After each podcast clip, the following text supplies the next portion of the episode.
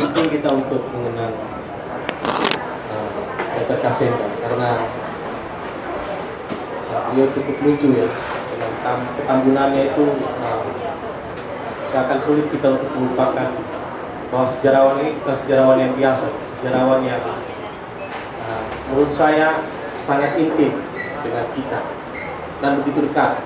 Gagasan Soekarno, gagasan uh, ide-ide ide-ide Soekarno itu pertama, pertama kali saya kenal melalui karya-karya beliau.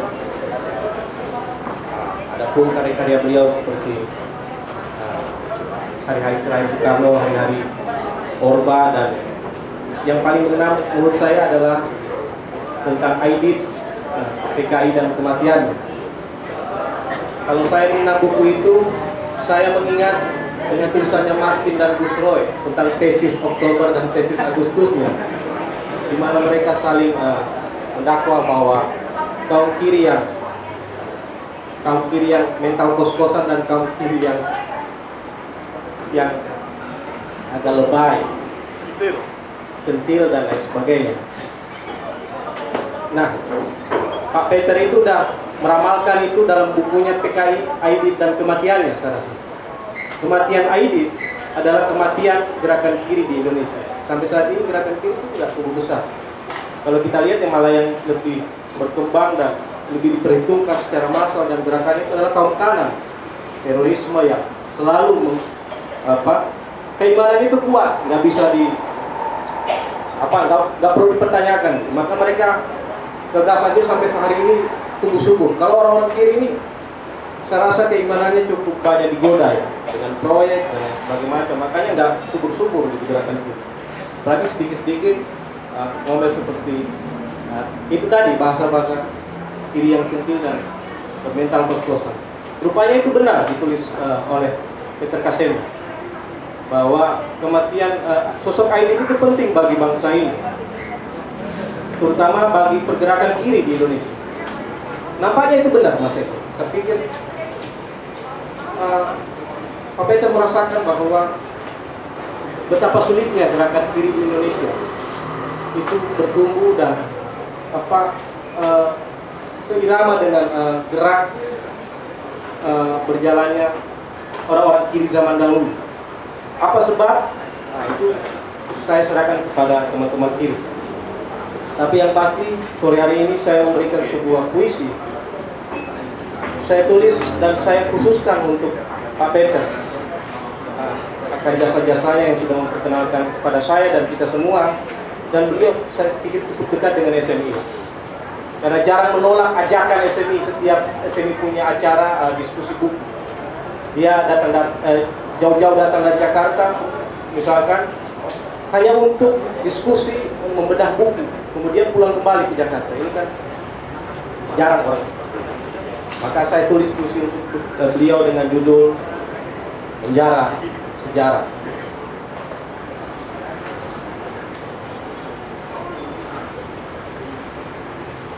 Penjara Sejarah untuk Peter Kasem.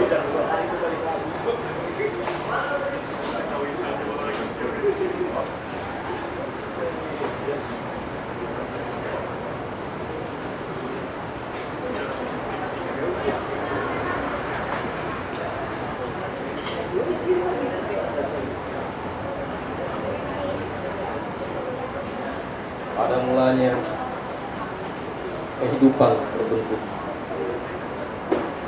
seperti menggenggam tanah dia. Kemudian membentuknya bagai keramik, dipelintir, dibanting dan diukir rumah. Dan berdesir raung. Seperti pecah ombak mendayung dongeng di tepian abad bertutur cerita bak terputut berdiam manusia dan jelaga mimpinya di langit membentuk awan meneteskan embun membasuh yang muskil dari dunia Torehan membekas langkah mereka pada kertas berlayar gahar menjadi penjara sejarah menolak meneguk hidup yang hamba. Terima kasih. Ya, uh, terima kasih kawan Dika. Uh, satu puisi kecil uh, untuk mengapresiasi uh, para sosok Kaseta. Mungkin uh, selanjutnya kita langsung saja. Mungkin Mas JJ, Mas Wildan, Mas Eko bisa langsung ke depan. DJ ya. Oke. Tamunya dia. Yang punya kesan. Sampai jam 12 malam kita sini. Aku yang nulis ya Mas Eko Masuk Mas Eko. ya ya, uh, mungkin nanti uh, diskusi ini akan sedikit terpotong dengan rutinitas maghrib. Mungkin setelah maghrib mungkin kita akan lanjut mungkin ke kawan-kawan juga sharing-sharing dan segala macam ya. Jadi maghriban enggak, enggak dia uh, tidak mungkin tidak langsung pulang karena belum belum habis gitu. Komen, komen, komen. Kasih tahu teman-teman yang mau maghrib ada di bawah, ya. mau maghrib di samping. Ya. ya. Nanti untuk jeda itu seperti yang disampaikan Mas Joko tadi di dekat sini ada musola dan masjid. Ya mungkin langsung saja mungkin kita mulai dari sesi diskusi ini mengenal sosok Peter Kaseda dan bagaimana awalisan ide-ide dan gagasan. Mungkin langsung saja kepada uh, para narasumber disilat. Oke. Oh iyalah, ini barokah kamu dulu nih. Uh, Assalamualaikum warahmatullahi wabarakatuh. Selamat sore. Uh, saya sering bilang sama Peter dan dia suka keberatan. Saya bilang yang menarik dari Bung Karno adalah waktu muda Bung Karno doyan daun tua waktu tua Bung Karno doyan daun muda. Tapi Peter ini nggak senang karena aku pikir dia mungkin salah satu penulis Bung Karno yang utama, tapi perilakunya tidak mengikuti Bung Karno sama sekali. Dia sejak muda doyan Bung Karno muda. Nanti tua hampir mayoritas bukunya tentang Bung Karno tua. Buku terakhir tentang Bung Karno terbitin Kobam itu ya hari-hari terakhir Bung Karno. Buku pertamanya Soekarno Muda. So jadi menurut aku Pak Peter ini nggak Bung Karno banget sebenarnya. Nah, saya pikir juga kalau baca bukunya Peter kita akan kaget karena terus terang mayoritas banyak pengulangan. Pernah ada yang baca gak? Saya yakin nggak pernah ada yang baca full. tapi saya pengen ngomong jujur, tapi buku itu laku. Bukunya banyak bukan karena penting, tapi karena laku. Satu. Laku karena apa? Karena menurut saya bukunya Peter itu mewakili semangat. Semangat suatu zaman yang nggak berakhir-berakhir. Peter ini adalah bagian dari semangat besar orang Indonesia yang banyak di tengah jalan rontok. Semangat bagaimana menghadapi proses desukarnoisasi yang hebat. Jadi buku Peter menurut saya bukan buku kajian saintifik. Kalau kita baca buku Peter diperbandingkan dengan bukunya Bob Herring misalnya. Maka menurut saya buku Bob Herring itu punya kekuatan sebagai karya saintifik tapi Peter tidak memilih jalan itu karena Peter menurut saya intelektual publik dia nggak memikirkan tentang akan dapat kum kalau menulis apa buku. Tapi yang dipikirkan Peter menurut saya adalah bagaimana melaw melawan desukarnoisasi. So jadi dia mulai menjernihkan sejarah Bung Karno secara serius bukan hanya sejarah Bung Karno akhirnya, sejarah yang membuat Bung Karno mengalami desukarnoisasi. So jadi kunci dari membaca buku Peter dan Peter menurut saya dia adalah tools zaman. Dia adalah alat zaman karena dia bagian dari saksi yang tegang bagaimana Bung Karno itu mengalami proses desukarnoisasi. Hampir semua buku Peter tidak ada bercerita buruk tentang Bung Karno satu-satunya pengen dia bercerita tentang sifat kawin mawin Bung Karno Dia selalu bilang, saya sedang menulis buku tentang istri-istri Bung Karno. Tapi nggak selesai-selesai. Saya pikir karena dia nggak punya pengalaman. Tapi itu saya juga saya pikir salah karena Peter hampir seumur hidupnya nggak pernah membicarakan tentang perempuan. Buat dia hidupnya hanya satu. Bagaimana melawan satu hantu. Hantu desukarnoisasi. Sepanjang hidupnya itulah yang dilakukan oleh Peter. Dia tidak peduli bergantian rezim, dia bisa ikut zaman Pak Harto bersama Taufik Abdullah untuk menulis tentang Bung Karno selama itu bisa menjelaskan tentang Bung Karno. Dan itu karir politik pertama dia sebagai historian. Dia tidak peduli kemudian Megawati naik. Dan banyak orang protes karena menganggap PDIP itu tidak membawa sama sekali pikiran tentang Soekarno. Tapi Peter itu hadir dan menjadi salah satu pengajar utama sekolah ideologi dari Megawati Institute. Dan sampai sekarang dia masuk ke apa? BPIP. Saya pikir konsistensi Peter ini yang paling menarik. Mungkin di antara sejarawan publik ya yang bukan akademik produktivitas Peter itu hanya bisa disaingi satu orang namanya Wilson ya dua orang ini menurut saya mewakili suatu zaman di mana peran intelektual publik itu itu menjadi wawasan utama pikiran mereka. Nah, saya generasi bukan generasi Peter dan bukan generasinya Wilson. Tapi saya kena imbasnya begitu loh. Dari generasi ini yang punya sikap dan posisi yang jelas tentang tugas seorang intelektual untuk menjernihkan kejahatan politik yang dilakukan dan menjadi warisan dari masa lalu dengan mendedikasikan seluruh hidupnya untuk itu. Saya pikir pikiran Peter tidak ada yang lain. Pikirannya hanya bagaimana menjelaskan dan menjernihkan Bung Karno. Tidak ada yang lain menurut saya. Ya kalau saya dengar dan jadi ngenes istilah orang Betawi adalah yang sering dia bicarakan bukan kesendirian dia. Dia nggak anggap kesendirian sebagai tragedi gitu. Dia anggap itu sebagai kewajaran dan sebagai berkah malah menurut saya foto kalau lihat foto profil picture dari WA-nya Peter itu dia bersama ponakannya. Dan dia sudah merasa dia cukup lengkap hidupnya dengan ponakan dan kerjanya dia. Melalui melakukan penjernihan terhadap desukarnoisasi itu. Dia selalu bilang sama saya umur saya ini tidak akan panjang. Jadi saya harus kerja keras. Bagaimana caranya terus produktif.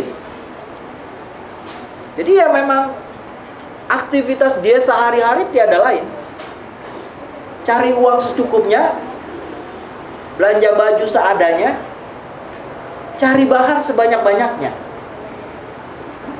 Dia bisa tanya diskon baju dan tahu belanja baju diskon yang tiap dua kali setahun tuh buka di mana. Tapi untuk buku dia nggak akan pernah, untuk sumber dia nggak akan. Dan menurut saya mungkin dia sedikit dari generasi yang tidak kenal sikap komersil ya. Mungkin Peter itu salah satunya. Dan Peter ini sebenarnya juga Kalau Ong itu sangat komersil ya, Ong Hokam. Tapi kalau Peter ini tidak komersil, dan perilakunya cuma seperti Om.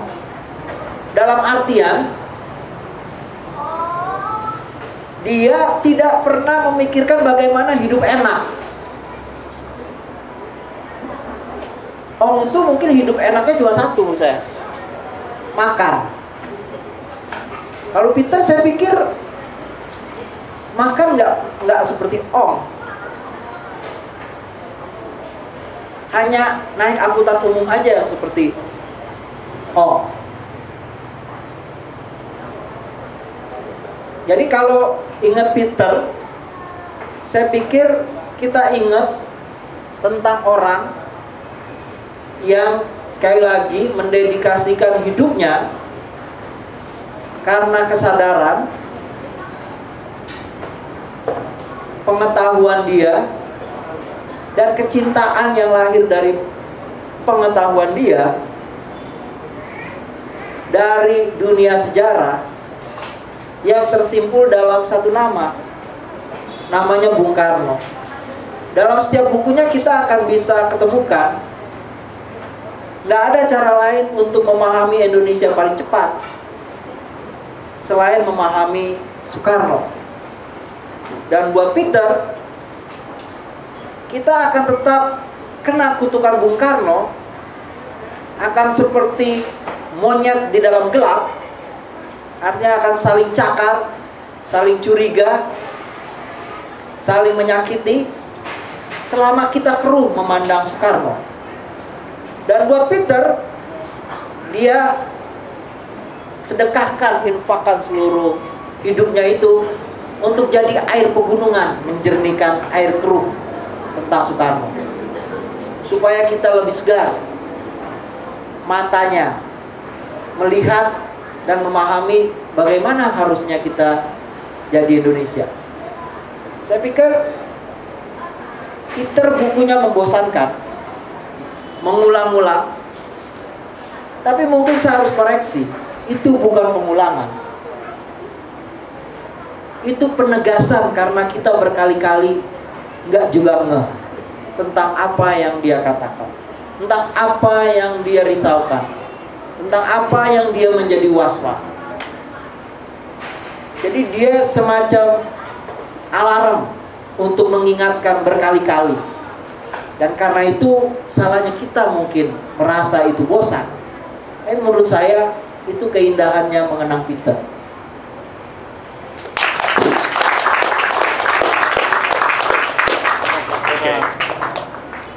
Ya, eh, Assalamualaikum warahmatullahi wabarakatuh. Eh, selamat sore. Mungkin saya beda dengan Bang Jaja Rizal yang kenal dekat dengan Peter dan juga mungkin juga satu apa eh, perguruan dengan Bang Peter di, di UI ya, gurunya apa? Saya apa eh, akan membaca Peter dengan cara lain gitu karena saya tidak terlalu akrab juga dengan Bung Peter gitu. Kita beberapa kali bertemu dan juga apa eh, saya nggak terlalu kenal uh, personal sekali dengan Bung Peter, tapi saya membaca karya-karyanya. Uh, karya karya Bung Peter yang pertama kali saya baca ketika mahasiswa itu Soekarno Muda, ketika saya jadi mahasiswa sejarah di UGM. Uh, saya akan banyak memberikan refleksi sebagai seorang sejarawan uh, terhadap karya-karyanya Peter. Uh, dan buku terakhir yang saya baca adalah bukunya yang diterbitin sama Kobam juga, judulnya yang Dan Aidit, uh, kematian Dan Aidit. Jadi saya baca buku itu lagi, kenapa? Karena saya sekarang lagi riset, uh, sebenarnya riset apa bareng dengan teman-teman departemen di sejarah UGM, riset tentang pemilu uh, di Yogyakarta, pemilu awal di Yogyakarta. Nah saya nemuin data yang mungkin ini belum banyak orang sadar gitu, uh, pemilu 1955 yang menang di uh, Yogyakarta itu PKI sama PNI. Itu suaranya jauh di atas Mas Yumi sama uh, NU apa saya lihat di Gunung Kidul di di kota Praja di kota Praja Jogja di, di Sleman di Bantul gitu. Dua partai itu yang mendominasi gitu. Nah saya penasaran. Ya udah saya mem, apa membaca lagi bukunya Peter Kasenda gitu loh uh, yang yang apa yang tentang Aidit dan PKI gitu.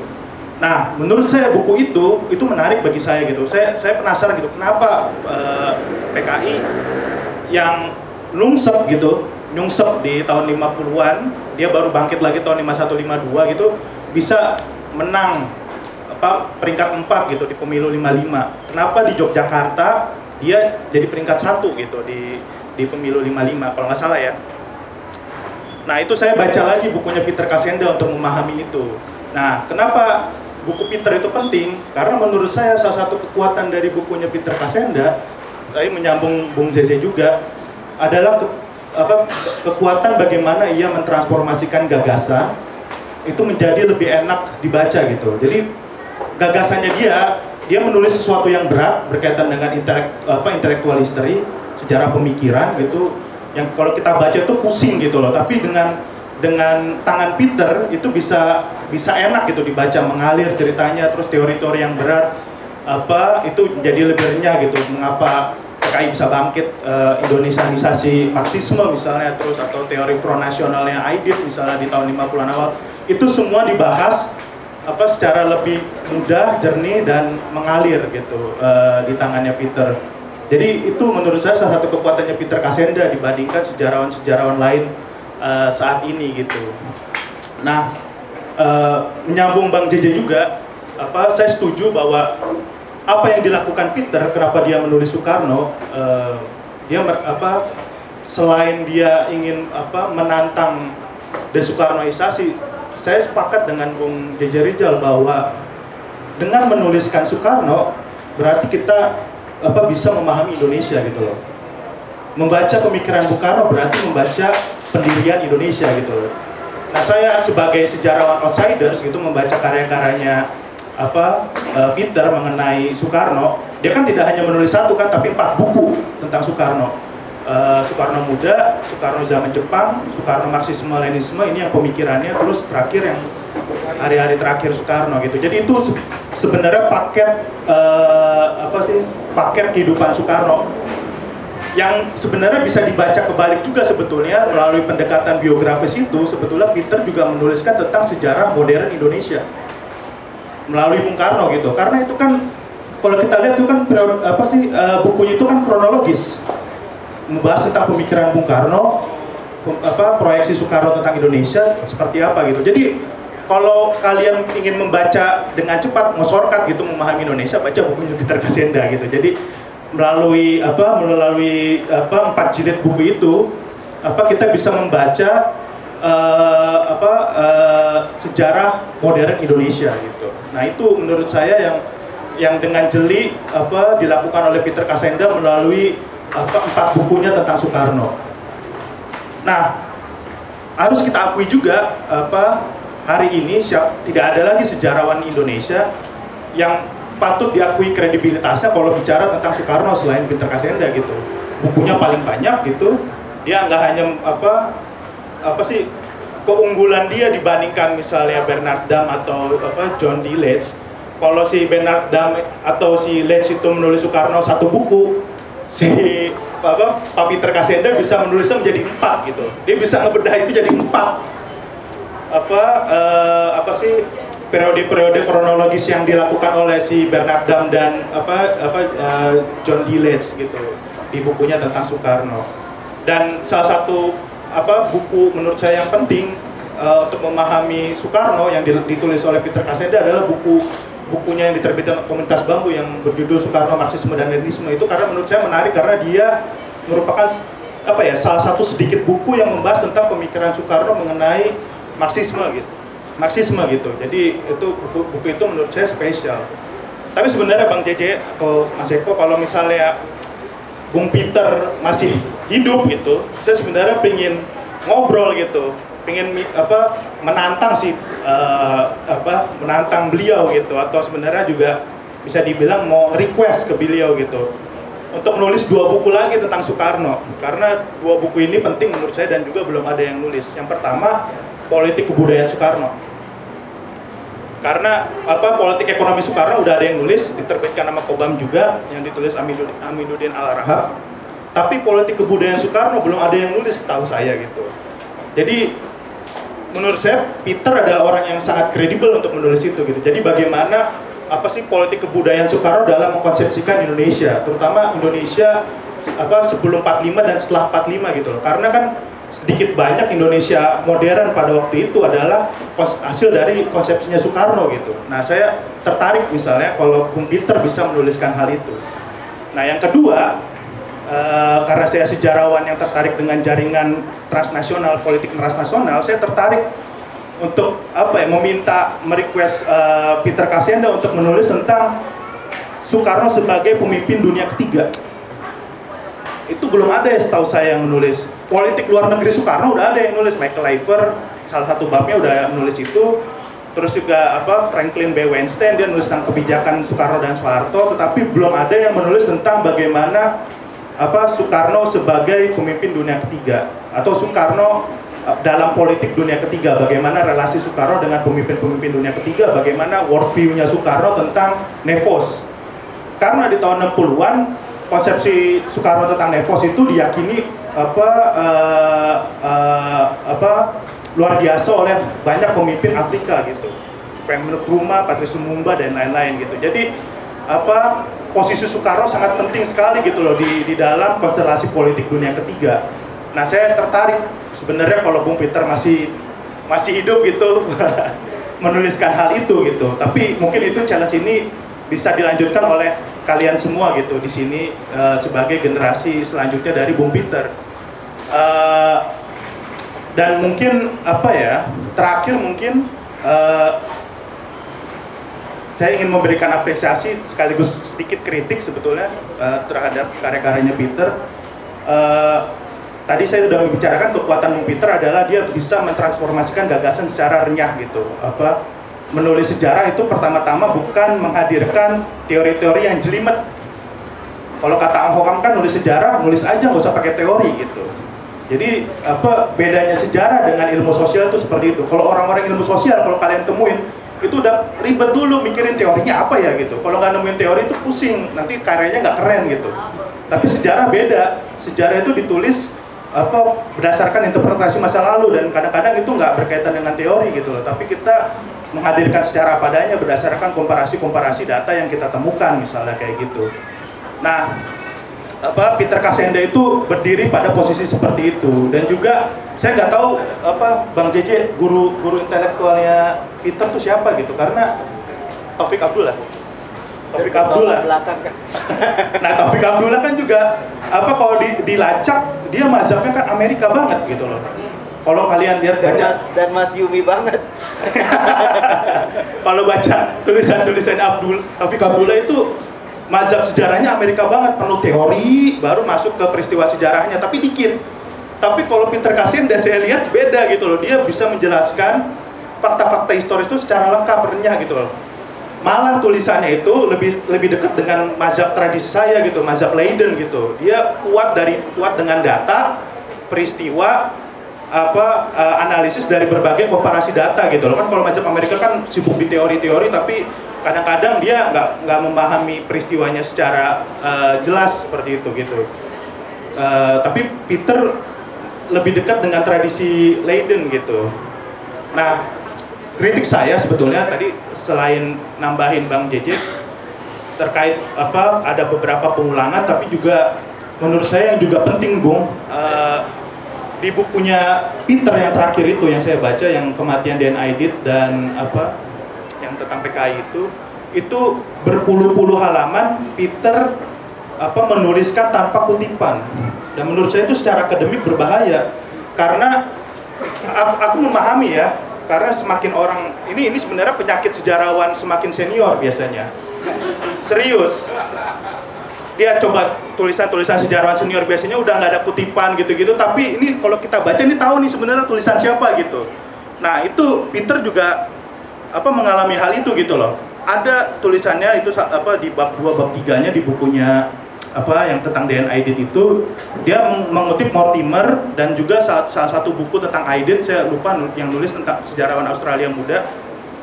Eh, itu bahasanya tuh jelas gitu loh apa gagasannya dia tapi Peter tidak mengutip itu gitu loh. Dan ini menurut saya bisa berbahaya karena saya saya tahu bahwa si apa eh, Peter Kasenda mungkin melakukan itu tidak disengaja gitu loh tapi mungkin karena malas biasanya atau apa gitu. Biasanya kan semakin sejarawan senior tuh semakin seperti itu gitu tapi ini agak berbahaya karena bagaimanapun tulisan Peter tuh menurut saya bisa dikategorikan sebagai sejarah akademik gitu, bukan bukan bukan semata-mata dia sejarah publik karena dia sudah mentransformasikan gagasannya menjadi sebuah buku gitu. Dan ya terakhir saya ingin mengapresiasi uh, itu sih gitu. Uh, semakin sedikit sejarawan yang menuliskan gagasannya itu menjadi sebuah buku gitu. Dan Peter melakukan hal itu gitu. Kita tahu bahwa nulis buku itu nggak ada duitnya gitu loh.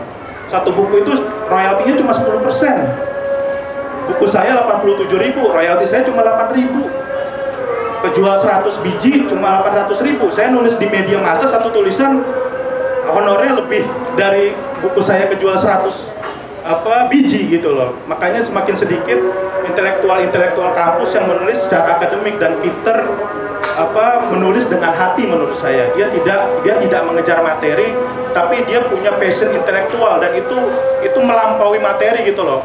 Dan itu tidak akan dicatat oleh PUM, kampus, atau segala tata bengek biro, birokratisasi pendidikan tetapi akan dicatat oleh peradaban menurut saya.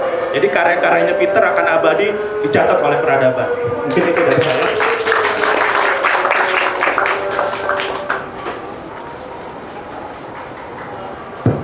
Ya, uh, sebelum kita ke Mas Eko karena sudah masuk waktunya maghrib, mungkin kita break dulu sebentar ya.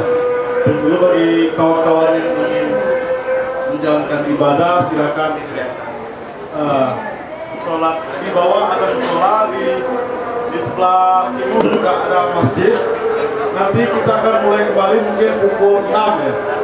Pukul 6 kita akan mulai kembali, kita akan sambung dengan narasumber lainnya dan diskusi setelahnya. Mungkin itu saja kita break dulu sebentar. Silakan berikan bagi kawan-kawan yang ingin melaksanakan sholat terlebih dahulu. Monggo.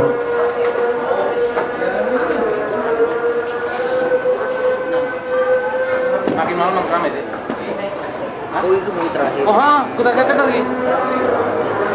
oh cantik jawa dan pasar ya Intran, intran. Intras Malang ya mas Ini se- ini sebelumnya naskahnya dikasih ke aku. Jadi dua buku dipecah. Terus? Kau dikasih intran nanti? Kau dikasih intran? Apa? Kau dikasih intran? Ya aku bilang itu udah cukup itu kasih orang lain lah. Saya begini banget tuh. Ayo, baik lagi. Hari bukan ha- hari-hari itu tidak kurang laku. Yang laku itu Soekarno Marxisme Leninisme ini. Oh, itu lagi? Maksudnya di ambang batas apa? apa ya, buku yang berbahaya gitu. Nah, nah. Nah, Peter tuh tahu menurut gue cara cara memasarkan itu. Iya dari judul-judulnya juga pintar dan juga Cuma gue dan juga mengak- recreate nah kalau begini kan ini persoalannya si intrans. dan juga mem- memilih judul yang nggak terlalu berbahaya juga Peter banyak kan gue acak-acak misalnya. Kayak cerita. Ya pernah satu kejadian tuh dia ngirim jauh gue mau ngeresensi buku Maxi apa apa akhirnya di Kompas 30 halaman masih Oh iya? Dia Kompas. memang nggak bisa nulis pendek makanya dia nulis buku. Itu sebenarnya Oh, Peter gitu? itu. Dia nggak bisa nulis pendek. Dia nggak bisa. Kalau nulis kolom nulis pendek tuh nah pas resensi dia bilang oh pas kirim ke gue 30 gue bilang ini gimana ngeditnya tuh 30 gue bilang ya udah main lu udah sama gue gue bilang Iya, iya. Dia tuh semua jual terus ya? Hah? Nggak, nggak bisa les Nggak bisa dia. Jadi ada generasi itu yang dibesarkan bukan oleh media, oleh jurnal. Dia kan banyak banget tulis di Prisma. Kayak gitu. Biasa. Nulis ketat tuh. Ada bagusnya juga sih dia jadi nulis buku gitu jarang banget orang nulis buku sih Dan dia tuh pekerja yang cepat. Walaupun melelahkan buat editor ya. Karena dia ambil sini bro, ambil sini bro, ambil sini bro, ambil sini baru kerjain. Dan hidupnya tuh berburu dengan waktu.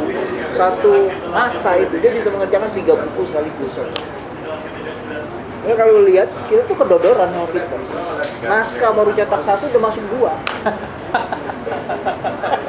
Dan itu di Kokom ada lagi sama orangnya namanya Abdul Hayat sama, nggak bisa nulisnya buku. yang nulis nulis tentang Betawi Iya, buku. Tulis tangan, tangan tapi tulis tangan. Anjir. Repot, bro, eh. Ya, bukunya jumlahnya sama, 40-an. Itu 40-an kan? Itu belum ngebayang kalau artikel-artikel dia tuh waktu dia tulis di blog itu ya bukan. Waktu dia masih saya juga masih muda. di blog itu juga. Bukan waktu dia masih muda. Dia banyak menurut menu me- kayak semacam wartawan dalam tanda petik. Kayaknya tuh ada edit.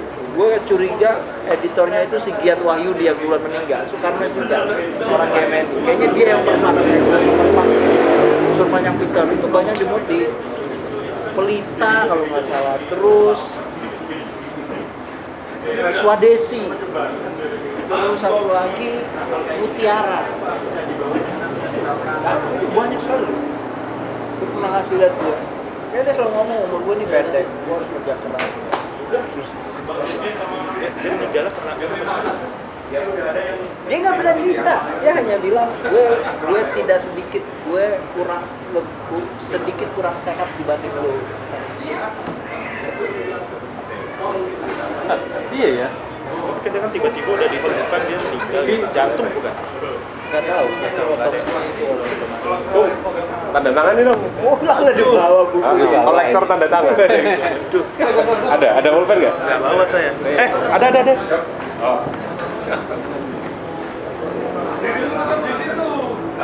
Biar difoto. Nggak je- nggak jelas Masalah saya Pak yuk.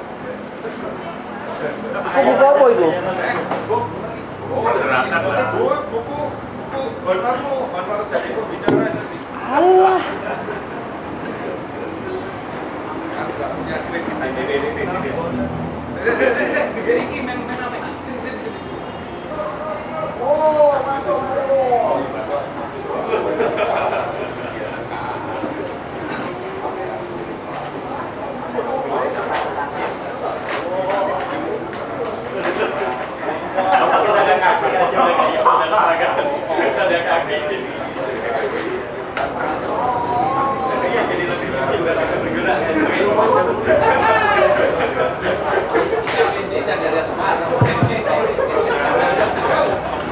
Ya, eh, bagi kawan-kawan mungkin bisa menatap kembali ke tengah atau yang lebih dekat supaya diskusinya kita lanjutkan. Mari kawan-kawan yang ada di samping mungkin bisa merapat ke tengah ataupun yang di belakang mungkin merapat kembali. Kita akan lanjutkan kembali diskusi ini. Mungkin kalau tadi kita sudah mendengar pemaparan dari Mas Rizal dan juga Mas Wildan, eh, ini mungkin kita akan mendengarkan pemaparan dari Mas Eko yang mungkin bisa melihat peta dari hal-hal yang lain mungkin ya. Eh, dari kacamata aktivis, pegiat sosial dan segala macamnya. Ya, Eh, monggo kawan-kawan mungkin ke depan dulu mungkin biar lebih asik aja gitu. Kok satu apa? jam sembilan R- Lain. Tilik Oh, stiling, antai. Halim ya mungkin Ya. alim biar cepet Oke, eh, kita lanjutkan kembali diskusi hari ini. Mungkin kalau Mas Eko mungkin eh, langsung saya. Makasih, Assalamualaikum warahmatullahi wabarakatuh. Waalaikumsalam Selamat malam kawan-kawan semuanya. Em, tadi Cici dan Wildan sudah memberikan gambaran tentang siapa Peter. Tapi ketika saya mendengar berita kematiannya, sebenarnya kematian itu selalu menurut saya sesuatu yang unik dan itu yang membuat kita selalu tanya pada Tuhan kenapa orang yang mestinya pantas hidup lama tetapi dijemput Tuhan lebih dulu dan orang yang mestinya mati sejak kemarin masih pula hidup sampai hari ini. Jadi ini misteri kematiannya di itu menurut saya. Saya kadang-kadang bertanya, ketika mendengar berita kematian Peter, saya bertanya, kenapa Tuhan menjemput pria yang sangat flamboyan, sendirian, dan romantik ini terlalu cepat menurut saya. Saya rasa mungkin Soekarno sangat rindu ketemu Peter menurut saya. Dan banyak tokoh-tokoh yang sudah meninggal tuh pengen ketemu Peter tuh mengucapkan selamat atas atas semua yang telah diberkakan Peter pada kita. Saya bukan sejarawan. Saya didik di sebuah fakultas yang paling busuk namanya fakultas hukum menurut saya. ini fakultas yang paling gak mutu sekali saya. Tapi ini fakultas yang bertentangan dengan sejarah sama sekali. Ketika saya ketemu Peter, saya mendapatkan sesuatu yang baru dalam melihat masa lalu. Pertama melihat Peter sendiri menurut saya. Saya ini sering ketemu dengan pembicara, hanya Peter pembicara yang tidak mau direpotkan dan tidak mau merepotkan. Makanya ketika SMI berdiri pertama kali lima tahun yang lalu, itu Peter selalu saya undang, undang, undang Peter itu sederhana sekali. Bung, diskusi ya. Jam berapa? Jam 7. Di mana? Toga Mas. Cukup itu saja. Kita nggak perlu tanya pada Peter. Pak Peter berapa honornya? Dan kita juga nggak perlu tanya Pak Peter dijemput pakai apa? Itu nggak ada. Nanti Peter akan datang ke sini jam setengah tujuh. saya.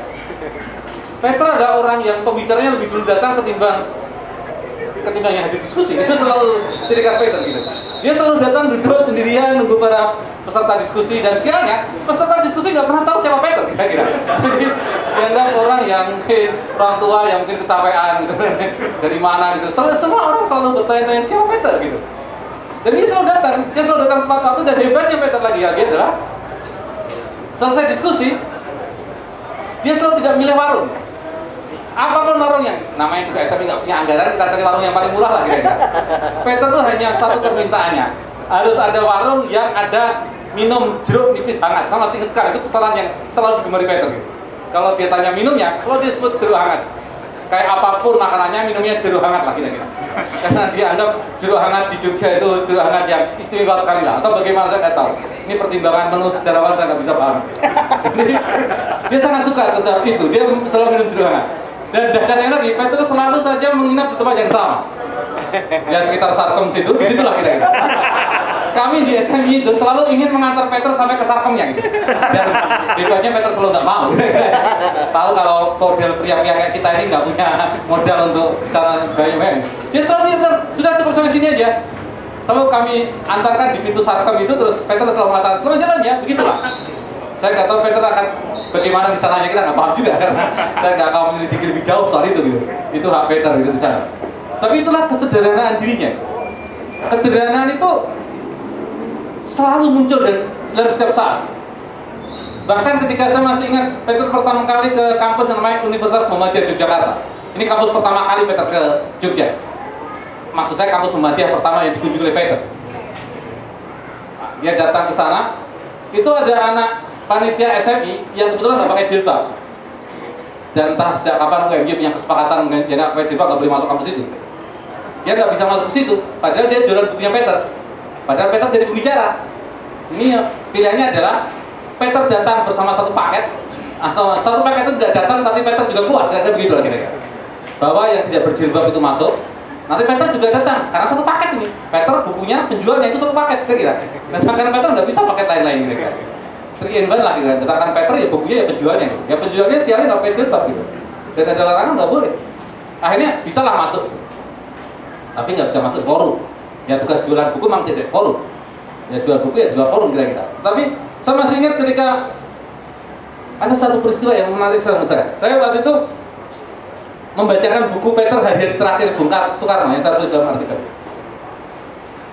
ketika ada bab Peter menuliskannya indah sekali itu bab pertemuan antara Soekarno dengan Hatta ini bab yang paling indah sekali menurut saya Soekarno yang sudah mau wafat meninggal sakit-sakitan dia dia rindu pada Hatta ini tidak ada sejarah yang menuturkan dengan indah kecuali Peter menurut saya.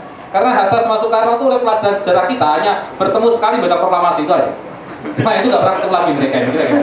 Ini pelajaran sejarah SD itu paling brengsek menurut saya. Karena hanya mengantarkan Soekarno itu berdiri di sebelah Hatta dan Hatta berdiri di sebelah Soekarno untuk tugas apa? Baca proklamasi. Dan setelah itu dia mati lagi, bangkit lagi pada tanggal 17 Agustus yang sama.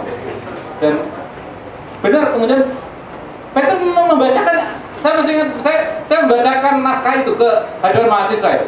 Saat Soekarno terbaring di tempat tidur dan kemudian Hatta datang. Itu Peter sampai melukiskannya detail sekali. Tatapan mata Soekarno dan tatapan mata Hatta. Ini tafsirnya Peter yang indah sekali. Ustaz. Anda bisa bayangkan ya dua proklamator ini, ini beda sifat lah kira-kira. Soekarno baik-baik sekali, Hatta ya Allah. Saya aja nggak suka jadi kira-kira. Ini dua, ini proklamator kita unik sekali menurut saya. Satu anak teknik, satu anak ekonomi. Ini dua manusia yang berbeda sekali prinsipnya. Bisa-bisanya bareng terus loh hidupnya mereka. Dan ketika berpisah, mereka ketemu lagi. Dan Peter melukiskannya indah sekali. Tatapan mata Hatta dengan Soekarno itu bertemu dan mereka menitikkan air mata. Soekarno Hatta menitikkan air mata itu jarang disebut dalam buku sejarah kecuali di bukunya Peter menurut saya. Ini peristiwa langka sekali yang dalam buku sejarah aja baca proklamasi mereka ini. Dia, dia tetap mata lalu mereka Soekarno genggam tangan Hatta. Dan Soekarno hanya mengatakan Hatta no begitu saja kalimat dua saja. Tapi itu mewakili Isra Peter, mewakili kerinduan dan mewakili sebuah republik gitu. Dan karena itu menurut saya Peter meninggal menurut saya. Karena Hatta dan Soekarno saya sangat rindu sekali ketemu dengan orang yang melukiskan dan indah menurut saya. A- pertemuan antara Soekarno dengan Hatta. Itulah Peter menurut saya. Orang yang kalau dalam istilah Islam tuh orang yang makomnya jauh lebih tinggi ketimbang ya, kadang mau amin dan sebagainya saya kira-kira Saya- itu itu jauh ya makomnya jauh jauh Peter, kita membicarakan itu tuh dengan kesucian yang luar biasa menurut saya. Saya kemarin saya bilang sama anak saya kita mau perlu yasinnya pada Peter menurut saya. Terus saya rasa ada banyak sirah Peter ini seperti kalau dalam istilah Islam itu seperti Hussein Haikal menjelaskan tentang sirah Nabawiyah menurut saya kalau Hussein Haikal itu kan menceritakan Nabi Muhammad itu sahabatnya itu kan hanya sampai Utsman tanpa Ali kira jadi potong habis. Karena usianya hidupnya itu dihabiskan waktunya itu. Dan Peter menjelaskan Soekarno dengan cara menakjubkan itu. Itu artinya kesederhanaan itulah yang hilang dari dari intelektual macam Peter. Intelektual publik semacam Peter. Mana ada intelektual sekarang yang yang mudah kita undang yang datang lebih dulu? Saya pernah undang seorang akademisi yang sangat populer terkenal dari kampus terkenal datang ke sini pesertanya masih sedikit, ya memang kita terlalu juga moderator belum ada pembicara belum ada. Nah, itu memang ciri khas SMI lah kira-kira. Salah sendiri mau undang SMI lah kira-kira. Dia marah-marah. Mana nih pesertanya? Ya nanti lah mana moderatornya? Eh nanti dulu juga kira-kira. Dia marah dia bilang sudah saya pulang. Oh ya silakan ini dia marah. Cuman telat peserta moderator sudah marah sekali dan Peter gak pernah marah soal itu. Peter tidak kita kasih honor Peter juga makan juga apa adanya dijemput terkenanya kira-kira. Dan dia selalu merasa oke okay, nggak ada problem nggak ada problem. Dan dan dia selalu diundang mola baru kemarin Peter itu tanya soal transport itu baru terakhir kemarin itu karena dia kerja di BPIP menurut saya BPIP racun sekali menurut saya dulu Peter nggak pernah tanya kayak gitu tapi setelah kerja di BPIP ditanya gitu mas Eko gimana transportnya oh kok Peter betul sekali tanya ini ini gara-gara di badan Pancasila tidak becek itu menurut saya jadi ini Mas, mau tanya Mas, Pancasila itu jari mas. Gitu. Iya, jadi jadi jadi dia, dia itu dari itu kan. Dia baru kali ini dia tanya. So, menurut Peter nggak pernah tanya, baru kali ini dia tanya soal transport. Itu setelah di BPP itu, di BPIP menurut saya. Nah, apalagi dia berteman dengan Juli Corbin dan sebagainya. menurut saya. jadi Peter tercemar oleh lingkungannya menurut saya. Ya, itulah yang gila. Kita kehilangan kehilangan pria flamboyan ini menurut saya. Pria yang begitu sederhana, begitu antusias dan begitu saya pernah kita punya pengalaman Pak Peter di Togamas. Ini ada diskusi tentang perempuan, ramai sekali diskusi. Kita kurang satu pembicara. Kita tahu Pak Peter ada di bawah. Kita aja, Pak Peter diskusi perempuan yuk. Pak Peter berbicara ya. Oh, oh ya, ayo. Betapa murah orang itu murah hati sekali ya. Jadi saya pun masih hitung itu nggak saya jalan-jalan itu. Kok di bawah ke atas jadi diskusi itu. Kita nggak tahu topiknya, tapi Pak Peter tahu ini anak muda. Peristiwa ketiga saya masih ingat sekali. Pak Peter diajak ke Solo. Ini kayak ini mahasiswa mangka coba loh. Kalau ada orang dari Jakarta datang dia jemput. Masa kau bisa nggak orang ini bawa ke Solo? Saya tanya Pak Peter, Pak Peter pasti bisa. Selama Pak Peter ada waktu dia akan bisa. Pak Peter ada undangan oleh UMS, bisa nggak datang? Oh bisa. Pakai apa? Udah kita bawa pakai mobil. Kita anggap anak-anak ini siap dengan peserta diskusi. Sampai sana ada peserta diskusi. Bayangkan nggak ada semuanya. diskusi gimana diskusinya? Ada dua peserta, tiga, tiga, tiga peserta panitia dari SM ada empat, ada tiga peserta, tujuh lah. Sama Pak Peter jadi delapan kira-kira. itu di taman yang kecil sekali. Dagang hebat, Pak Peter saya tanya gitu. Pak Peter kok mau maunya kita capek-capek? Saya jadi marah-marah capek-capek semua kita ke sana. Pak Peter katanya, saya harus sapa anak-anak muda ini. Karena mereka masa depan. Saya mau menjemput masa depan itu. Bayangkan, orang seperti ini memang pantas untuk keluar dari dunia ini menurut saya. Karena ini dunia mau pemilu ini busuk-busuk semua ya menurut saya. Pak Peter itu sengaja diambil Allah pada menjelang pemilu setelah pencalonan capres sama jelas ini menurut saya. Saya nggak bisa bayangkan alangkah sedihnya Pak Peter melihat republik ini. menurut saya. Saya bayangkan malam ini Peter akan diskusi dengan Bung Karno, Hatta, dan mungkin Bung Karno mengatakan bagus juga Peter kalau akan pergi karena situasi negeri ini betul-betul buruk untuk tetap tinggal. Nah ini kesederhanaan. Yang kedua memang tadi Rizal dan Rizal sudah memberikan gambaran tentang tentang gagasan. Ini buku terakhir Pak Peter. Ini juga terakhir Pak Peter. Buku ini judulnya Cendekiawan dalam Urus Sejarah. Ini buku terburuk dari sisi cover saudara. Ini buruk sekali. Masa covernya belum hantu? ini harusnya buku seri seri sihir dan segala macamnya. ini reporter seri gelap lah kira-kira. Pak Ini hebatnya, nggak pernah kecewa dengan buku seperti ini. Gitu ya. ya dia cuma paling kecewa aja. Waduh, kok covernya kayak gitu Mas Eko ya?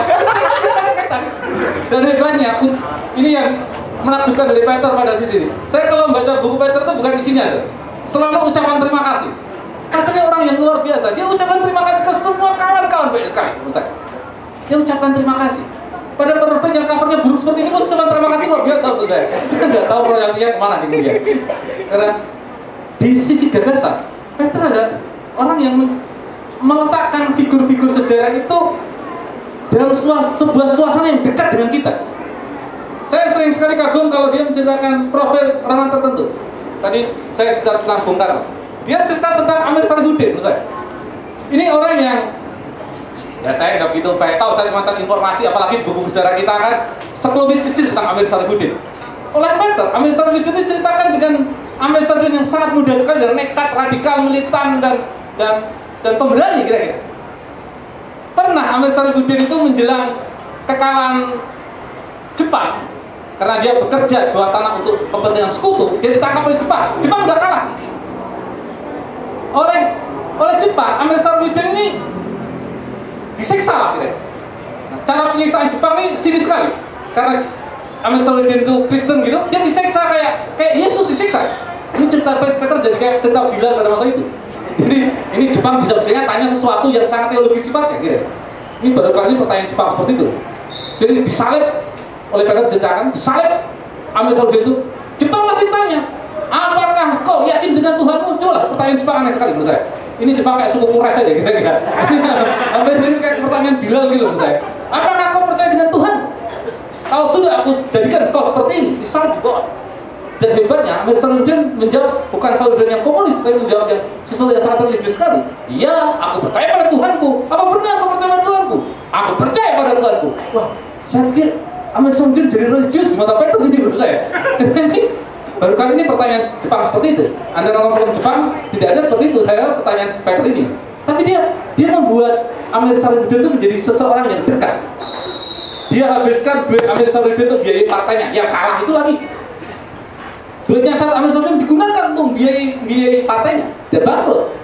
Dan saya suka sekali cara Peter menceritakan tokoh-tokoh sejarah yang matinya itu mendananya. Kira-kira ya, ya perjuangan seperti itu membuat kita kemudian saya kalau setelah baca buku Peter itu kadang-kadang membuat kita layak untuk menghormati mereka. Bukan pikiran saja, tapi figur itu hadir hidup. Dia cerita di sini tentang misalnya tentang TB Simatupang yang sangat keras kadang-kadang walaupun kompromis tapi dia kritik pada Bung Karno karena suka pakai seragam tentara, seragam militer, dia kritik. Di, di tulisan Peter itu sejarah itu hadir bukan seperti sebuah peristiwa masa lalu, tapi sejarah itu kayak nemui kita, kayak ngobrol sama kita, kayak kayak Soekarno tuh datang mendekat dan bisa ngobrol. Itu yang buat saya terinspirasi ketika nulis buku wawancara dengan Bung Karno segala macam karena Peter bisa menghadirkan sesuatu sesuatu sejarah yang dekat dengan kita. Yang terakhir menurut saya mungkin adalah posisi Peter. Ini hebatnya Peter. Melki cerita Peter itu seperti ekslopedi berjalan. Apa pun pertanyaan ke Peter, dia bisa jawab. Ini hebatnya Peter menurut saya. Biasanya nggak mungkin tanya Peter surah Anas atau Al-Alaq. Artinya bukan semua pertanyaan. Menurut saya, misalnya saya tanya Peter tentang surah Paloh, Peter bisa jawab surah Paloh itu. Siapa, siapa, siapa, siapa surah Paloh. saya tanyakan Bung Karno Bung Karno tanya misalnya tentang Bung Karno kalau dulu bagaimana dia Peter bisa jawab Soekarno duduknya bagaimana bagaimana Soekarno cara berjalan dia bisa jawab itu saya kadang-kadang kalau ngobrol sama Peter tuh lebih pengen tahu tentang tentang orang di masa lalu yang dihadirkan itu artinya dia menjadi saksi dari sebuah peristiwa masa lalu dan dan dan itu bisa diantarkan oleh dia. Artinya dengan posisi seperti itu dia menjadi intelektual publik yang yang punya apa namanya punya karisma. Karismanya itu terbentuk bukan karya produktif yang begitu banyak yang ia lahirkan. Ternyata tidak ada buku sejarah yang paling banyak. Kecuali yang selesai Peter tipis-tipis murah-murah kadang-kadang dan kalau di toko Mas itu kan kalau memperingati hari tertentu diskonnya mesti buku sejarah atau kira-kira. Siangnya buku sejarah ya? Rasa hari tertentu diskon buku sejarah. Itu buku sejarah kayaknya rasa-rasanya buku sejarah nggak gitu apa banget gitu. Maka wajar punya toko mau bagus ini kalau nggak ditunjang di tulisan sama di TV mungkin udah bagus kira-kira. Artinya kita terima kasih pada Kobam karena karena ya JJ yang bisa menemani Peter menurut saya. Kesendirian JJ dengan Peter itu luar biasa menurut saya. Ada kesamaan jomblo ini dimaksudkan menurut saya. Saya ingin katakan posisinya yang sangat sendiri sederhana itu membuat dia kemudian jadi sangat estetik sekali. Saya kadang-kadang merasa bertanya-tanya apa indahnya orang sendiri? Tapi kalau dia Peter dia JJ itu menarik juga.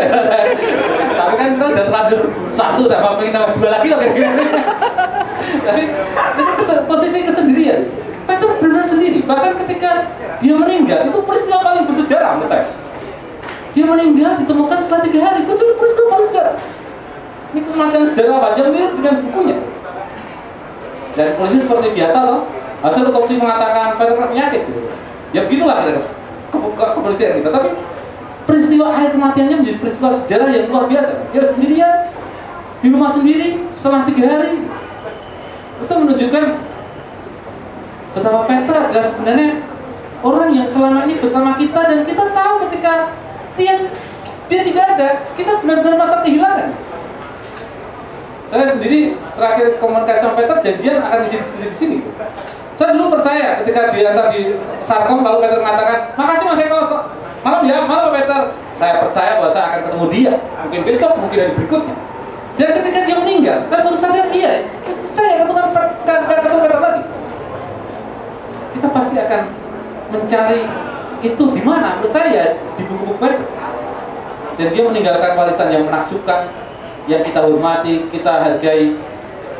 Dan rasanya Tuhan sangat sayang Peter. Dia dijemput lebih dulu untuk memastikan bahwa kalaupun kita nanti dijemput dan ketemu Peter Peter akan tersenyum seperti dulu. Saya dulu di akhirat saya ingin ketemu dengan tokoh-tokoh ini sholat saya jadi lain saya ketemu ketemu Peter menurut saya Peter apakah masih sendiri? Menurut saya. Itu asal kematian saya bilang artikel saya ya Tuhan saya minta tolong jangan biarkan Peter jalan sendiri. Dan saya rasa Tuhan pasti akan mengabulkan doa yang sederhana ini. Menurut saya. Terima kasih. Assalamualaikum warahmatullahi wabarakatuh. Ya, eh, terima kasih eh, Mas Eko, Mas JJ dan Mas Wilda. Eh, tadi memang banyak hal yang bisa eh, kita kenang dari sosok Peter Kasenda. ya. Tidak saja dari kesederhanaannya, baik juga dari ilmu ilmu yang telah beliau uh, bukukan ataupun pengalaman-pengalaman apa yang kemudian telah beliau ajarkan secara tidak langsung itu. Saya juga ingat sering sekali uh, ke mana-mana bareng sama Pak Peter. Saya katakan dengan Mas Eko, Pak Peter ini dia sangat mudah sekali menjawab terutama hal-hal yang berkaitan dengan sejarah ya. Tidak hanya sejarah Indonesia. Bahkan ketika kita menanyakan dengan beliau sejarah Asia Tenggara dan segala macam, beliau pun dengan lantang menjawab eh, banyak hal. Dan ini yang menurut saya selama perjalanan, selama saya berjalan dengan Pak Peter Kasenda dan segala macamnya, ini menjadi perjalanan yang sangat menarik sekali. Gitu. Yang terakhir waktu diskusi di Solo dan segala macamnya, eh, bagaimana beliau menjelaskan eh, PKI bahkan menjelaskan sampai eh, Filipina dan segala macam. Menurut saya Pak Peter luar biasa sekali eh, secara ilmu kesejarahannya dan segala macam. Nah, mungkin ya terus terang saja mungkin kita kehilangan juga dengan adanya eh, apa itu meninggalnya Pak Peter ini gitu. Karena banyak hal juga seperti yang Mas William sampaikan, ada beberapa hal yang mungkin uh, Peter bisa menjawab saat dia masih hidup kan, bagaimana politik Soekarno dan segala macamnya. Dan saya ingat uh, ingat juga kemudian bagaimana uh, saya pernah juga tanyakan dengan Pak Peter dia menulis buku tentang hari-hari terakhir Soekarno, hari-hari terakhir Soeharto, segala. Yang mungkin agak berbeda. Ya, Pak Peter bilang sebenarnya yang hari-hari terakhir Soekarno itu itu terlalu normatif katanya gitu loh, judul itu. Seharusnya judulnya itu hari-hari Soekarno dihabisi katanya kan seperti itu. ya, kalau menurut ceritanya Pak Peter, cuma mungkin pertimbangan yang lain-lain dan segala macamnya seperti itu. Nah, Oke kawan-kawan itu sebelumnya tentang Pak Peter. Mungkin ada yang uh, mau sharing-sharing diskusi ataupun tanya tentang Pak Peter dan segala macamnya mungkin kita silakan Mas JJ sangat dekat dengan Pak Peter. Uh, ka- kalau kami main ke Kobam kemarin-kemarin juga kita kan selalu ketemu dengan Pak Peter dan segala macamnya. Pak Peter juga mudah sekali kita ajak ke Jogja dan segala macam mungkin ada dari sini kawan-kawan yang mau sharing-sharing diskusi atau tanya-tanya mungkin ya moga mas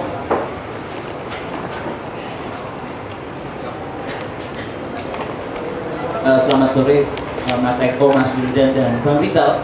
Dan nama saya Sisko. Saya mau tanya aja kepada Bang Rizal.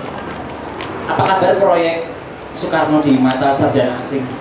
Apakah tetap berlanjut? Karena Pak Peter pernah cerita ada problem mengenai copyrightnya. Tapi sepertinya beliau sangat punya passion besar terhadap karya yang juga kalau akan terbit itu monumental. Sekian, makasih.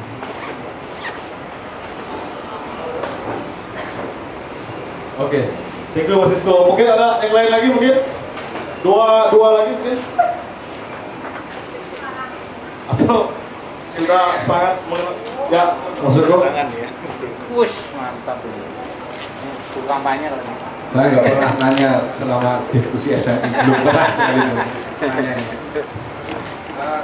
Eh, Selasa kemarin saya bareng Bang Rizal ke Rembang dan kita ada beberapa kesempatan ngobrol tentang Pak Peter dan menurutku eh, cerita-cerita dari Bang Rizal tentang Pak Peter kepada saya di Rembang itu juga patut dibagi kepada teman-teman di sini. Ya, selama ini kita selalu membicarakan tentang karya-karyanya, buku-bukunya, tapi secara personal eh, kita tidak tahu apa-apa tentang Pak Peter, tentang dia merahasiakan mungkinnya dan lain sebagainya. Saya pikir ada hal-hal tertentu yang membuat kita bisa semakin mencintai Pak Peter dan doa kita untuknya akan semakin kencang dan dia akan segera sampai ke surga itu lebih cepat dari kita. Terima kasih. Ya, eh, terima kasih Mas Joko. Mungkin satu lagi mungkin dari kawan-kawan di sini, mahasiswa. Mungkin ya hal yang bisa ditanyakan juga ke Mas Eko atau Mas Wildan dalam konteks kesejahteraan, Eko dalam konteks sosialnya dan segala macam terkait masalah Buku baru nih. Peter Ala-ala. tidak hanya sosok Ustaz, Peter, Ustaz. tapi mungkin juga pandangan terhadap ilmu-ilmu ide dan gagasan-gagasannya mungkin. Thank you. Nah,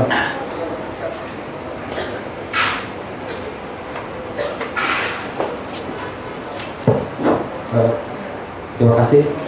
Eh, nama saya uh, Fahrul. Eh, saya mau nanya ke Bang Rizal.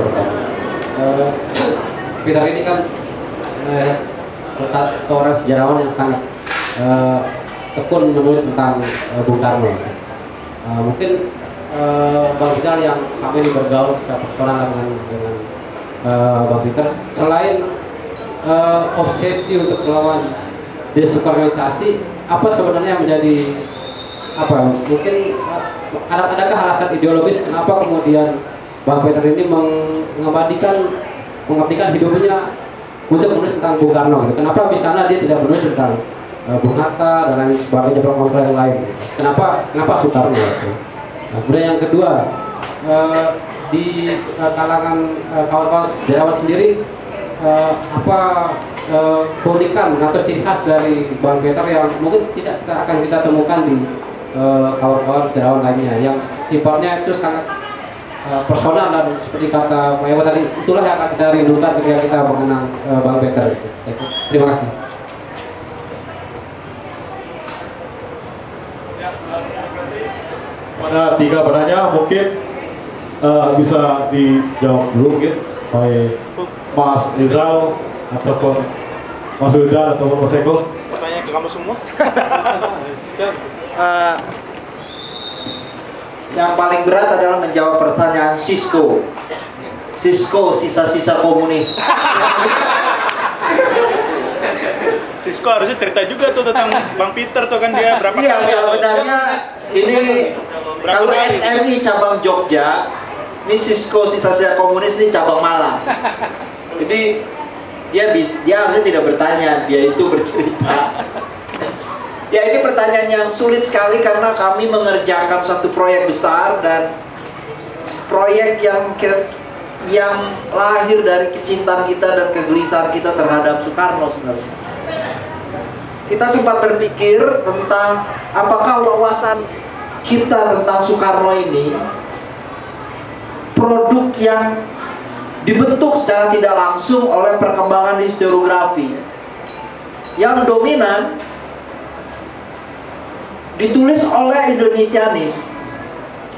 Jadi pikiran-pikiran kita itu tentang Soekarno sebenarnya bukan pikiran kita. Kita mengerti Bung Karno melalui penyambung lidah, bukan melalui Bung Karno langsung. So, jadi studi eh, kita mulai mengumpulkan kalau tidak salah jumlahnya itu 98 esai di jurnal-jurnal paling berwibawa di dunia. Jadi ada dari Afrika, dari Asia, Eropa, Amerika, Rusia, Cina. Jadi kita pengen pengen melihat sebenarnya spektrum Bung Karno dan seberapa besar spektrum itu akhirnya jadi atmosfer berpikir kita tentang Soekarno. Jadi bukan dengan bayangan untuk membuat sebuah buku yang dalam satu buku kita bisa menjawab keseluruhan Bung Karno. Karena kalau buku itu lahir menurut saya, Peter itu akan kelihatan kecil. Karena Peter itu pro- produk politik dan seperti saya katakan dia dia menyediakan dirinya menjadi medium politik untuk melawan desukarnisasi. Karena itulah dia menurut saya seperti Mas Eko pilihannya aneh menurut saya dia. Dia orang yang tidak pernah bicara tentang perempuan seperti Hatta, tapi dia pilih Bung Karno. Itu, itu, bertolak belakang sekali menurut saya. Ah, tapi balik lagi ke buku itu, problem besarnya memang problem besarnya memang menurut saya adalah kita sudah mengerjakan selama 2 tahun dan kemudian kita sadar bahwa kita harus menghadapi banyak hal-hal yang sifatnya administratif dan kita nggak sanggup. apa itu? Right, Cara bayar ya. ya bayangkan ada hampir 100 artikel dan kalau kita hitung right dan bukan hanya menyangkut right, tapi proses men- mendapatkan right itu juga masalah besar. Belum lagi kita menghadapi Indonesianis yang begitu kita kontak, dia merespon untuk mengoreksi dan merewrite. So jadi saya pikir ini pekerjaan yang istilah Om Hoka maha hebat. So jadi saya bilang Peter, Pit lebih baik daripada kita buang umur ini kita kubur aja. Dan saya sudah keluar ongkos lebih dari ya sekitar 80 juta lah untuk menerjemahkan seluruh artikel itu. Dan Peter sudah ngedit, kita bolak-balik bertemu hampir 10 seminggu bisa dua kali tiga kali. Pokoknya sesempatnya Peter udah seperti di rumah sendiri gitu ya. Pulang balik ngedit itu supaya dia siap terbit. Tapi kita nggak pernah mikirin untuk membuat Avengers ya.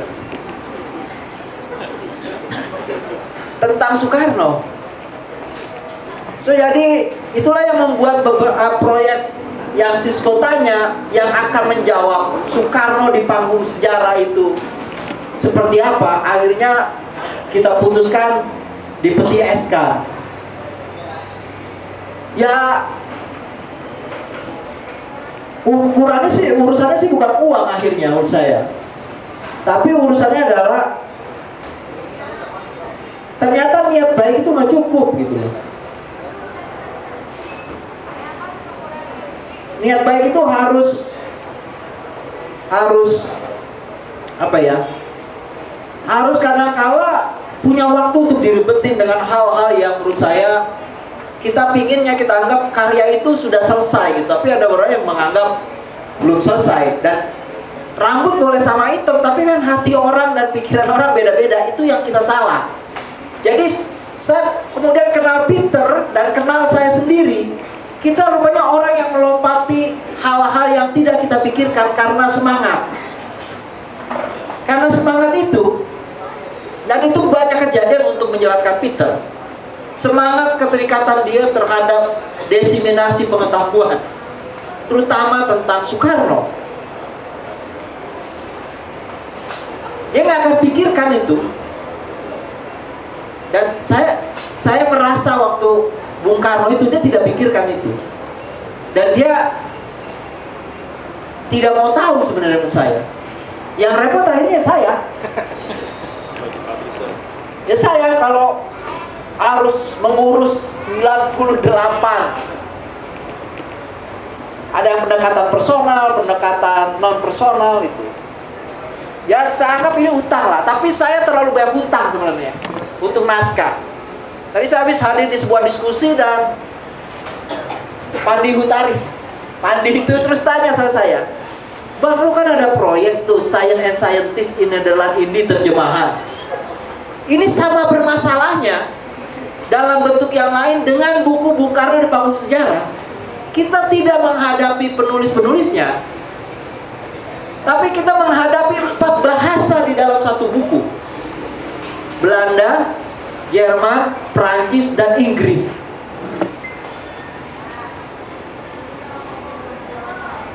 Jadi buku itu sama seperti buku Bung Karno di panggung sejarah ya. Saya anggap itu hutang lah. Mudah-mudahan ada umur untuk membayar hutang itu. Nah soal urusan Mas Joko yang persoalan sebenarnya Peter orang yang gak senang cerita tentang dirinya. Itu yang saya pikir gila saya pikir Peter tuh bertolak belakang sekali dengan artis-artis sinetron yang sibuk nonton dirinya ya Peter itu hampir tidak pernah cerita tentang hal yang personal pertemuan-pertemuan saya tentang hal yang personal dengan Peter itu blessing in disguise ya. Jadi rahmat gitu. Jadi dia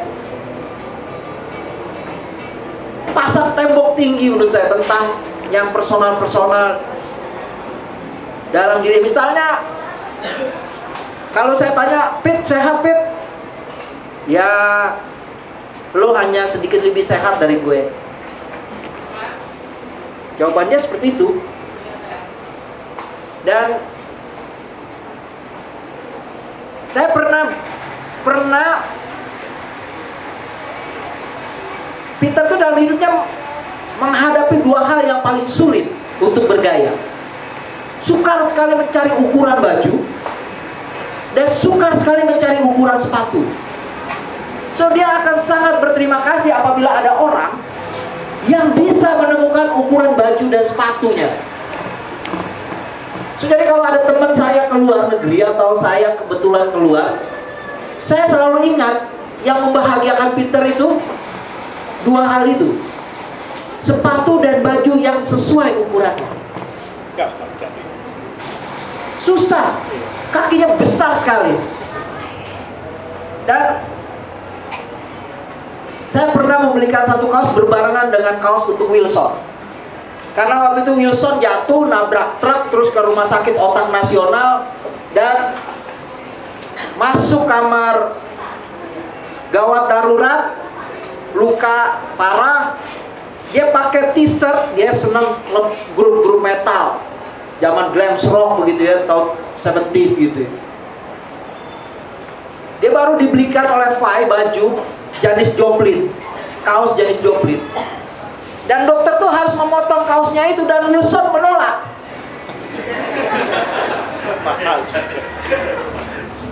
Ini kalau dipotong saya tidak punya lagi katanya. Terus istrinya menggaransi. Nanti kita carikan pokoknya dibelikan lagi. Oh dipotong. Nah, saya dengarlah cerita itu dari teman-teman. Saya pesen sama teman kaos Janis Joplin itu. Dapat kaosnya plus satu kaos buat Peter. Saya bilang, Pit besok kalau ke Kobang, gua ada hadiah buat lo. Kalau gitu sekarang aja Kobang.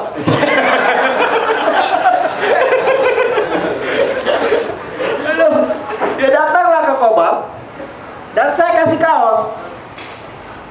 Kaosnya Wilson. Gue nggak seneng Janis Joplin. Lalu lu senengnya siapa? Grup-grup metal sekarang Metallica ini enggak. Gimana kalau ini? Saya kasih kaos Beatles. Dia langsung bilang, gue cinta Beatles, tapi gue nggak yakin muat.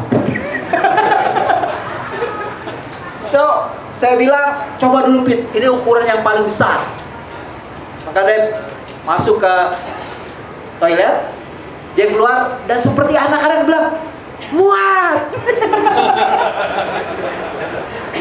gue langsung inget Shrek.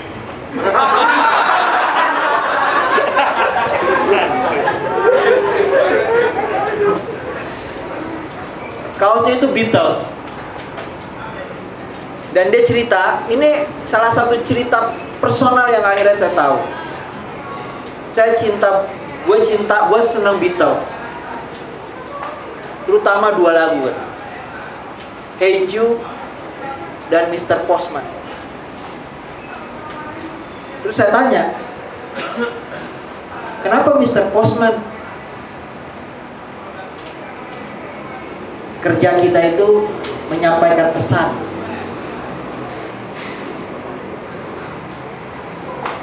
Saya nggak tanya lagi. Jawabannya itu selesai menurut saya. Sepanjang hidupnya Peter jadi Mr. Postman.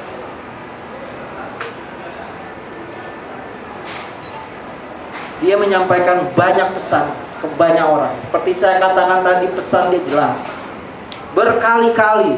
Dia nggak peduli secara penilaian sebuah buku itu pengulangan. Tapi kemudian saya sadar itu penegasan. Saya sering berkelahi sama dia di redaksi. Pit, ini kayak badan lu Pit. Kenapa? Luber. Harus dibersihin. Enggak. Ya sekarang belakangan saya sadar. Ya dia Mr. Postman. Buat dia pesan itu harus disampaikan. Dalam setiap kesempatan. Dalam setiap kemungkinan Harus disampaikan.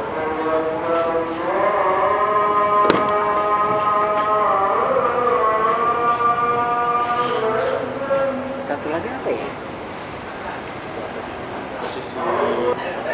Urusin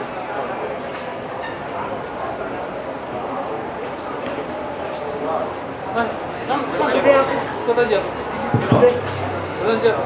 Ya, eh, mungkin masih ada apa? Oh itu ya yang apa?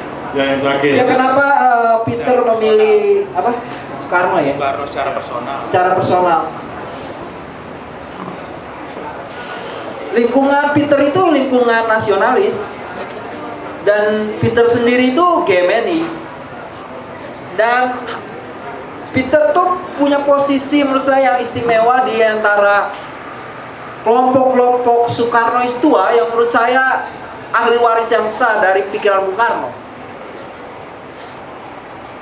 Peter tuh menulis biografi orang yang sepanjara dengan Sitor dan pimpinan dari generasi GMRI terakhir eh, Soekarnois dan PNI ASU namanya John Luming Kewas dan kalau mau tahu Peter itu siapa saya pikir cara paling gampang membacanya melalui buku itu. Cuma pertanyaannya kan siapa yang mau beli buku John Luming Kewas itu? Dengar pun menurut saya mungkin belum pernah gitu. Tapi itu tokoh yang salah satu kalau kita bicara tentang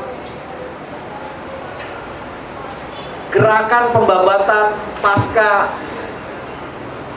gestok itu itu generasi baru yang menarik untuk melihat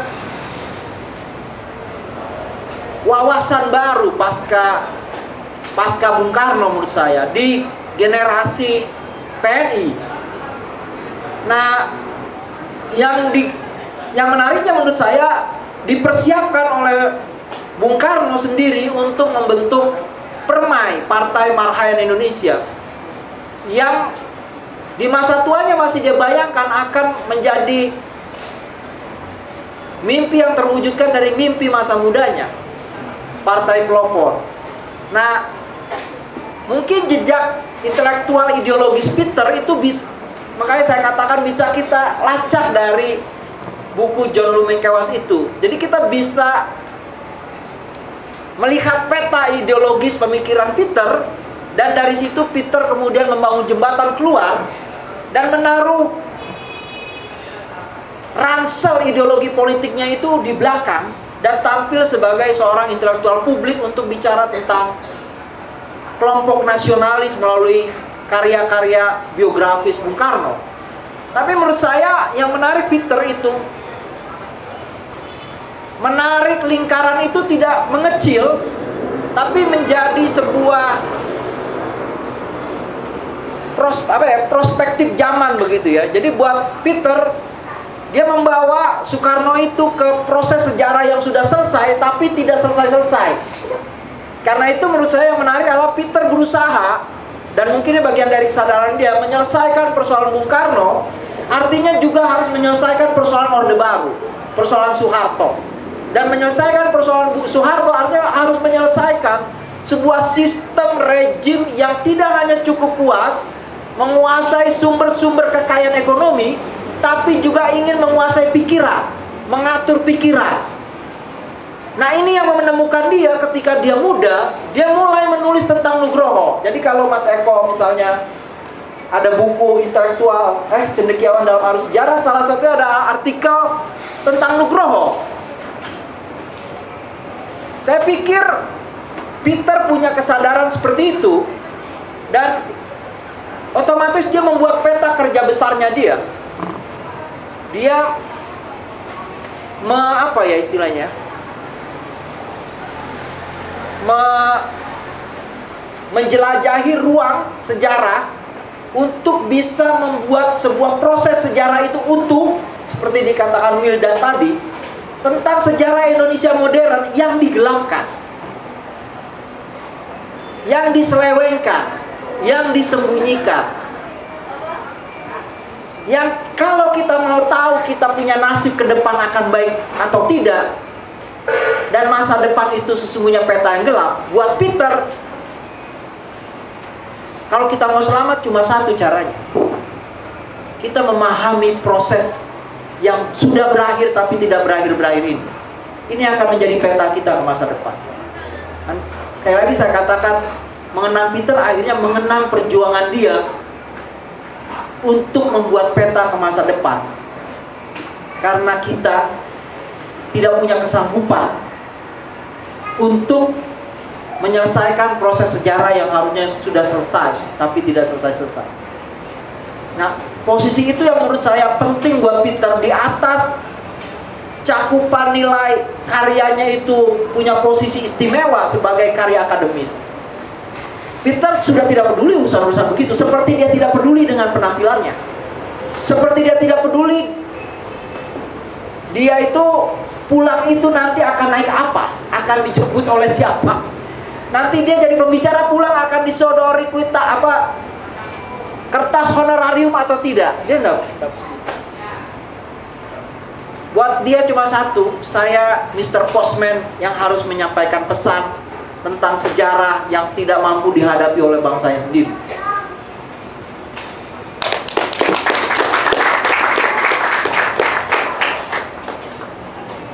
Ya, eh, terima kasih Bang JJ.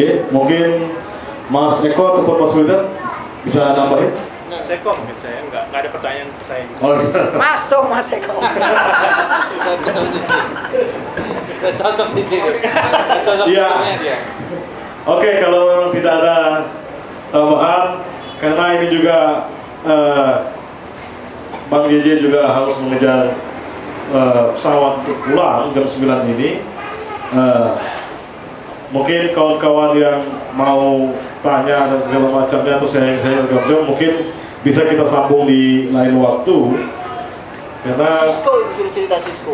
Sisko, Sisko ngasih kesaksian lah. Oh gitu atau ada Sisko sama Martina permintaan Mas Sisko bisa ngasih Testimoni, testimoni. Sisko ya testimoni mungkin Untuk closing, untuk closing. ya mungkin Mas Sisko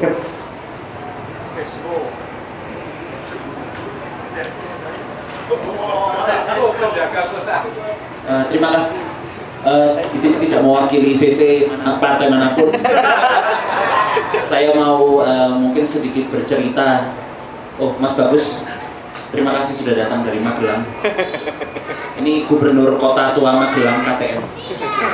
Jadi eh, Pak Peter Kasenda itu masih punya amanat ke kami. Kami dalam hal ini beliau menyerahkan pertemuannya tanggal 5 Agustus ya Mas ya. Jadi jadi ada dua naskah lagi yang selama dua tahun itu ngendap di dua penerbit. Jadi yang pertama itu Kuda Tuli, sebuah titik balik dengan eh, Soekarno Pancasila dan Nekolim. Itu di penerbit Galang Press. Jadi selama dua tahun terakhir ini Pak Peter selalu menanyai kami bagaimana perkembangan di situasi penerbit itu. Dan untuk Kuda Tuli, eh, media Presindo begitu eh, berita beliau berpulang itu langsung gerak cepat gitu. Walaupun kecepatannya itu sebenarnya sudah kita harapkan sejak dulu tapi baru cepat setelah kejadian itu. Nah kemudian lagi yang eh, jadi pikiran terakhirnya itu yang paling sulit itu galang pres. Nah kita di UGM itu pernah ngundang Pak Peter untuk kan saya bilang ke beliau, Bapak itu selalu menjadi bintang diskusi buku. Artinya buku itu sudah terbit. Kami mau Bapak bercerita buku-buku Bapak yang akan terbit. Jadi Bapak punya draft apa? Eh, silahkan datang ke tempat kita.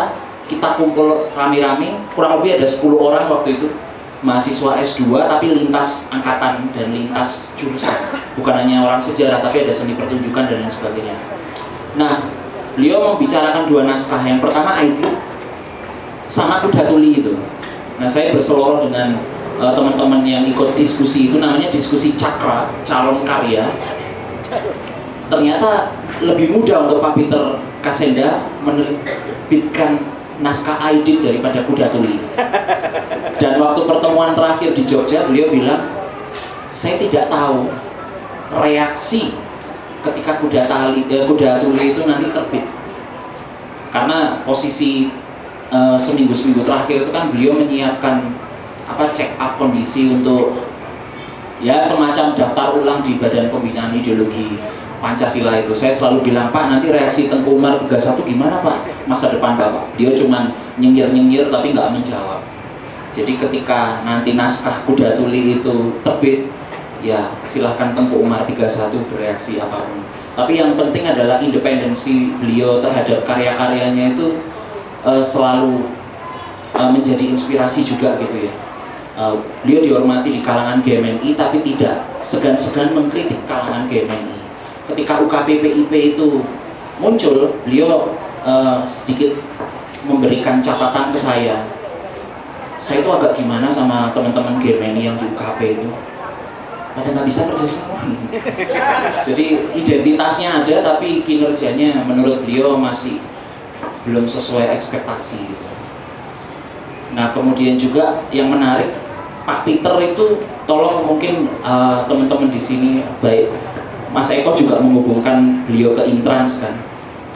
Pak Peter itu sepertinya punya sifat bukunya tidak pernah mau dihantar oleh tokoh atau penulis lain. Jadi kalau kita temukan di semua bukunya Pak Peter tidak ada kata pengantar oleh siapa. Kalau saya tanya Pak kenapa Pak bukunya Bapak nggak pernah diberi kata pengantar atau kata penutup? Ya beliau cuma bilang oh, saya sudah besar kok nggak perlu diantar-antar. Terima kasih. Ya, uh, terima kasih Mas Sisko sedikit banyak cerita tentang siapa Pak Peter dan bagaimana Pak Peter. Saya rasa uh, testimoni dari Mas Sisko tadi menutup rangkaian diskusi kita. Hah? Mbak Martina? Ayo, ayo. Martina itu Mauricio Peter di. Perspektif perempuan toh. Atau Mbak Martina? Ayo, Pak. Kita Ayo Mbak, ayo. Mbak Martina. Ayo.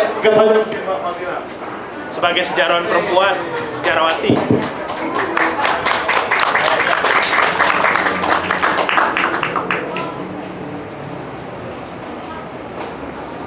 Saya bingung mau eh, ngomong apa tapi eh, pengalaman eh, paling lama saya interaksi dengan Pak Peter Kasenda waktu saya kerja di komunitas bambu sebenarnya dan itu sudah bertahun-tahun yang lalu. Eh, saya eh, mengenal sosok Pak Peter Kasenda ketika saya masuk komunitas bambu karena dia penulis eh, buku dan salah satu eh, program yang dibuat eh, di komunitas bambu waktu itu adalah wisata sejarah dan eh, Pak Peter itu kami minta untuk menjadi eh, apa ya eh, narasumber untuk wisata sejarah based on eh, bukunya Pak Peter gitu. Waktu itu eh, Soekarno Muda dan kami mengadakan kegiatan di Bandung.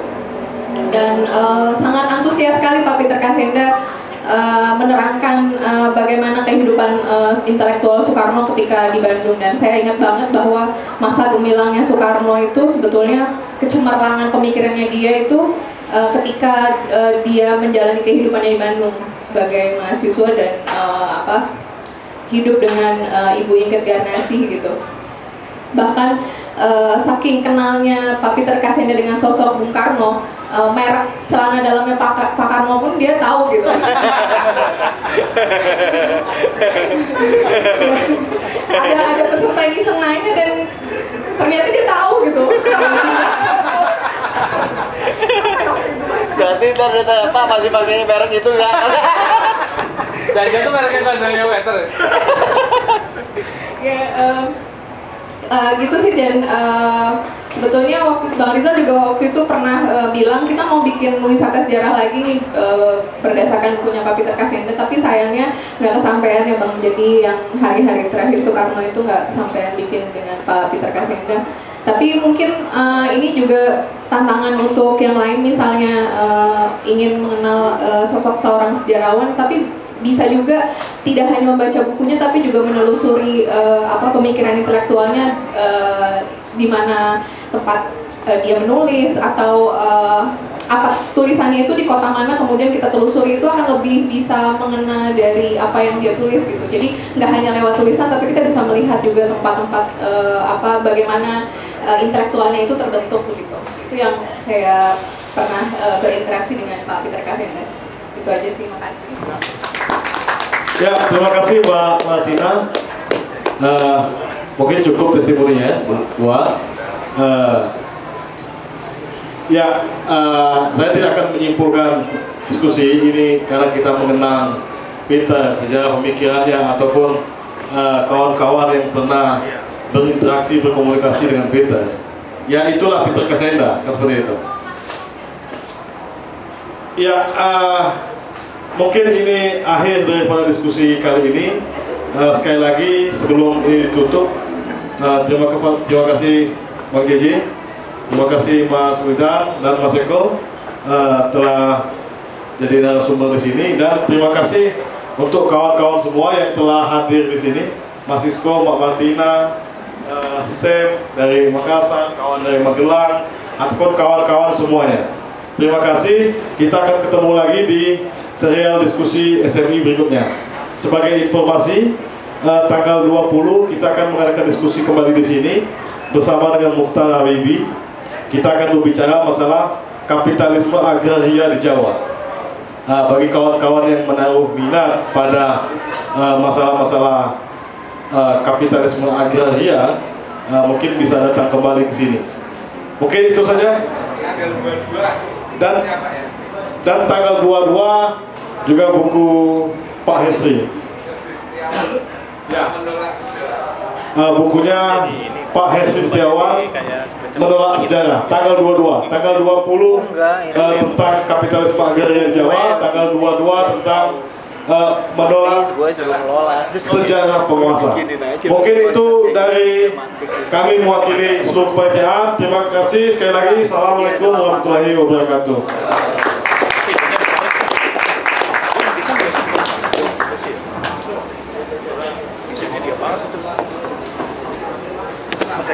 Terima kasih ya. Selamat jalan.